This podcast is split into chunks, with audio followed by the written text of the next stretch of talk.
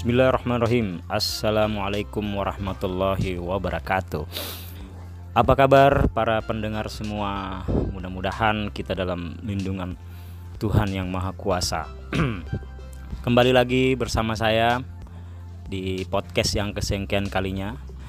Kali ini eh, Kami ingin membahas berita yang sud, uh, beberapa hari ini sering kita dengar yakni soal filantropi. Hmm. Filantropi ini kalau biasa orang sebut adalah kedermawanan atau orang menyumbang. Banyak berita yang berseliweran terkait filantropi ini salah satunya adalah uh, seorang yang dari Sumatera Selatan uh, yakni Aki Ditio. Beliau ini menyumbangkan uangnya sebanyak 2 triliun Nah, eh, saya sudah bersama dengan eh, Pak Adlan.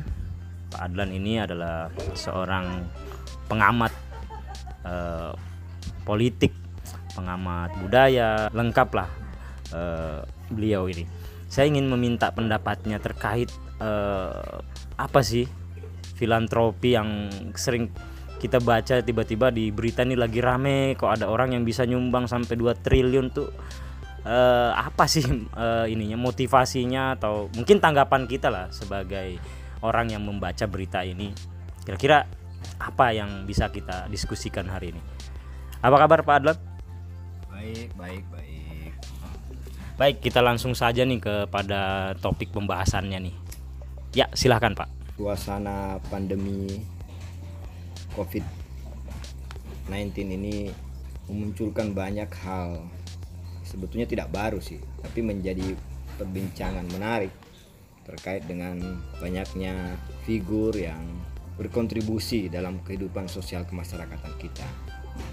Di tengah suasana uh, sosial kemasyarakatan yang sedang terpuruk, baik dari segi ekonomi maupun sosial kita yang sedang mengalami redefinisi, hal-hal tersebut telah uh, memunculkan berbagai perspektif baru yang lagi-lagi saya katakan tidak terlalu baru juga tapi menjadi hal yang menarik untuk diperbincangkan terkait dengan kerelaan untuk memberi, menyumbangkan kepemilikannya, hartanya dan lain sebagainya. Bahkan di dalam di jaring media sosial kita lihat isu-isu tentang pentingnya menyumbang, pentingnya bersedekah, uh, bersedekah dan sebagainya menjadi satu hal yang uh, mewarnai pembacaan kita setiap hari. Tapi saya sebetulnya memandang dari segi sisi yang lain bahwa sebetulnya biasa bentuk aja ya. Uh, bukan biasa aja, tapi ini adalah kritik terhadap sejauh mana sebetulnya peran negara dalam konteks mengakomodasi berbagai persoalan sosial kemasyarakatan yang sedang mendera warga negaranya. Jadi ada semacam pertanyaan, apakah kemudian eh, negara kita ini yang termasuk negara berkembang, eh, development country, eh, bukan negara maju sebagaimana negara Eropa dan negara-negara Barat di sana, apakah tingkat kedermawanan kita itu memang seperti itu, ya. lebih tinggi? Bahkan kalau kita lihat, ya lebih dari hasil penelitian ya, ya penelitian yang kita lihat 10 orang warga Indonesia itu warga negara Indonesia 8 orang di antaranya itu adalah orang yang suka menyumbang. Oh, bahkan oh, tinggi dalam, banget ya? tinggi banget. Bahkan dalam suasana pandemi COVID yang sebetulnya bisa dipertanyakan tentunya e, menyumbang itu menjadi suatu hal yang e, tidak seperti dulu lagi karena mungkin mereka juga sendiri sedang tidak berpunya atau sedang mengalami sedang penurunan e, penghasilan dan lain sebagainya. Tapi toh negara kita ini apa termasuk negara yang tinggi dalam hal kedermawanan. Kalau menurut saya ini adalah kritik terhadap negara bahwa sebetulnya itu menunjukkan bahwa sistem kenegaraan kita, sistem jaminan sosial, sistem security sosial, sistem uh, sistem jaminan sosialnya itu tidak berlangsung dengan baik karena kenapa? Karena harus melibatkan warga negara untuk e, berbondong-bondong membantu sesamanya meskipun itu tentu saja mendapatkan legitimasi teologis bahwa itu menjadi lebih baik. Tangan di atas adalah lebih baik daripada tangan ya yang dari dibawa pandangan agama dari pandangan agama. Nah, tapi terlepas daripada itu, itu menunjukkan bahwa uh, lemah dalam hal seperti itu.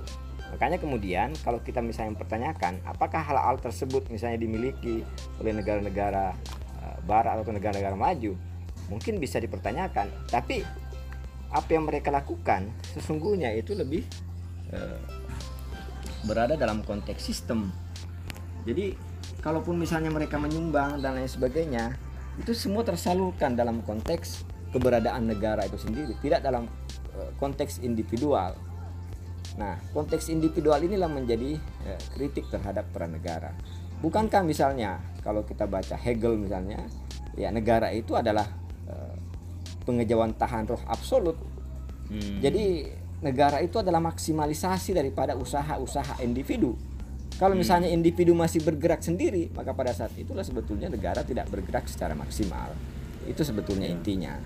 kontra dengan agama karena eh, eh, apa namanya negara sifatnya kan kolektif ya Ya, eh, kalau dikatakan kontra sebetulnya eh, tidak terlalu tepat juga. Tapi menurut saya begini, bahwa segala persoalan yang dialami dalam konteks bernegara itu tidak boleh diambil sebagai sebuah persoalan pribadi.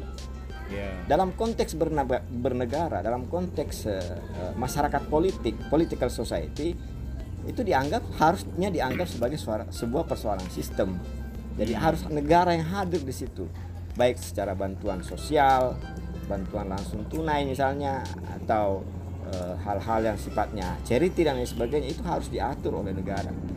Jadi tidak bisa kemudian eh, kebanggaan atau ke keibaan kita ini terhadap sesama itu menjadi terglorifikasi eh, dengan alasan bahwa kita penting untuk saling membantu Saling tidak. bantu, ya. Harusnya glorifikasi itu dimiliki oleh negara bahwa negara itu hadir dalam persoalan-persoalan Oh. kewarganegaraan. harusnya itu lebih harusnya apa tidak menonjol ya Ya, Eh, si- eh, tadi bantuan secara personal tadi itu ya. Se- Sehingga kita bisa menyelesaikan segala persoalan secara sistemik. Kalau kita tidak menyelesaikan secara persoalan secara sistemik, maka kita akan terbiasa menyelesaikan persoalan secara individualistik. Hmm. Sehingga apa? Yang dilihat oleh orang itu adalah manusianya. Nah, Yang dilihat oleh orang apa yang dilihat oleh eh, publik itu adalah manusianya, bukan institusinya. Nah, ini menjadi persoalan. Di satu sisi, ketika manusianya itu kemudian berperilaku baik atau memberikan hasil-hasil yang positif, itu tentu saja bisa menjadi credit point. Tapi ketika manusianya tidak mampu memberikan eh, hal-hal yang sifatnya positif dalam konteks sosial kemasyarakatan, maka menjadi hal yang negatif. Jadi orang menyalahkan manusia, orang menyalahkan manusia. Nah itulah yang misalnya menjadi persoalan ketika eh, anggota DPR misalnya atau para pejabat misalnya yang terbiasa mendapatkan SMS, WhatsApp, mendapatkan pesan untuk membantu sesamanya yang sedang eh, berada dalam kesulitan. Nah, seharusnya negara bukan justru lebih dulu Iya, negara justru lebih hadir di situ. Se- Sehingga pada gilirannya nanti kalau anggota DPR kehabisan uang pribadinya sendiri untuk membantu sesamanya, maka dia akan mencari cara untuk membantu sesamanya. Itu dengan cara-cara yang sifatnya individu apa individualistik juga. Maka pada saat itulah keran-keran untuk berbuat perilaku koruptif tidak bisa terhindarkan. Oke. Ya, jadi alasan alasan misalnya dengan membantu sesama, maka dia bisa menggarung banyak hal dengan alasan membantu sesama, ya kan? Sehingga kita lihat misalnya ada 575 anggota DPR, maka bisa dikatakan ada 575 cara mencari uang untuk mendapatkan eh, uang dengan alasan untuk membantu Membantu sesama. Iya. Nah, ini kita harus atur. Meskipun niatnya baik tentu saja, tapi ketika dia menjadi persoalan sistem, maka dia menjadi eh, apa? Maka dia akan terumuskan menjadi persoalan sistemik gitu, bukan persoalan individualistik. Karena kita nggak tahu nih individu ini kan berbagai macam ca- berbagai macam tipikal gitu. Iya. Berbagai macam tipikal. Ketika dia tidak mampu untuk membantu samanya, maka berbagai macam cara juga dia akan lakukan untuk membantu. Ya, apakah ini eh, kelihatannya bahwa negara sebenarnya tidak punya eh, apa namanya sistem atau tidak punya cara untuk mengakomodasi hal seperti ini? Eh, saya tidak mengatakan seperti itu, tapi memang suasana pandemi yang seperti ini kan bukan suatu hal yang lazim kita dapatkan gitu loh. bencana itu kan kadang datang secara tiba-tiba Ya. itu kan bencana datang secara tiba-tiba gempa bumi longsor dan lain sebagainya itu kan datang secara tiba-tiba nah tentu saja ini juga menjadi pembelajaran bagi kita bahwa kita harus senantiasa hidup dalam suasana eh, kemungkinan-kemungkinan yang terburuk karena Ya. itulah kemudian penting yang namanya memitigasi segala persoalan-persoalan itu agar kita tidak kalut dalam menghadapi atau merespon hal-hal yang tiba-tiba datang menghampiri kita. Ya. Nah, itulah yang saya katakan selalu bahwa ketika kita memitigasi hal itu, kita harus mitigasinya dalam konteks sistem, bukan memitigasi kemudian eh, apa mengajukan diri kita secara individu untuk menyelesaikan persoalan itu. Itu keliru sebetulnya. Meskipun bahwa tangan di atas itu lebih baik daripada tangan di bawah, tapi seharusnya tangan di atas itu harus dilihat sebagai tangan yang sifatnya polisi Polisi. ya kan bukan tangan yang sifatnya tangan beneran atau individualistik bukan tapi tangan yang sifatnya polisi nah cara-cara seperti inilah yang sedang eh, yang harusnya diperkuat dalam tradisi kehidupan eh, negara-negara modern. Ya karena kita kan tidak hidup lagi seperti negara-negara pada masa lalu di mana ada eh, raja atau ada penguasa.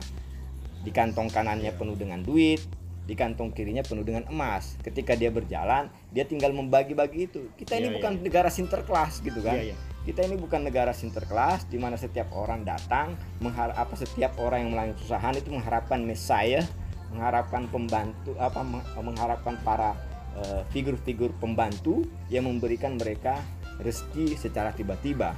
Tidak bisa. Rezeki itu harus diatur secara sistemik ya kan? Anggaran atau eh, eh, kebutuhan-kebutuhan publik dalam konteks kewarganegaraan itu harus diatur secara sistemik. Tidak bisa tidak bisa datang begitu saja Hmm, iya iya. iya. Eh, baik, eh, jadi itulah eh, perbincangan singkat kita eh, terkait kedermawanan eh, secara individual. Harusnya ini menjadi apa namanya kritik bahwa di mana ketika semakin banyak muncul yang menyumbang atau orang-orang dermawan secara individu membantu dalam kondisi seperti ini atau dalam bencana harusnya ini menjadi kritik kepada negara bahwa negara justru harusnya lebih awal atau lebih dulu hadir di tengah-tengah kesulitan masyarakatnya. Bukan berarti mengharapkan apalagi mengharapkan ya bantuan dari eh, masyarakat masyarakatnya itu sendiri. Ya terima kasih Pak Adlan. Mudah, eh, bisa kita lanjutkan ya dengan tema-tema yang lain. Saya berharap itu. Makasih juga para pendengar eh, semua lagi-lagi saya Mas Daeng mengingatkan kembali kepada kita semua untuk selalu mentaati prokes. Eh, jaga jarak selalu cuci tangan selalu pakai masker. Mudah-mudahan Indonesia segera bangkit dari persoalan atau dari musibah yang kita alami saat ini. Terima kasih. Assalamualaikum warahmatullahi wabarakatuh. Merdeka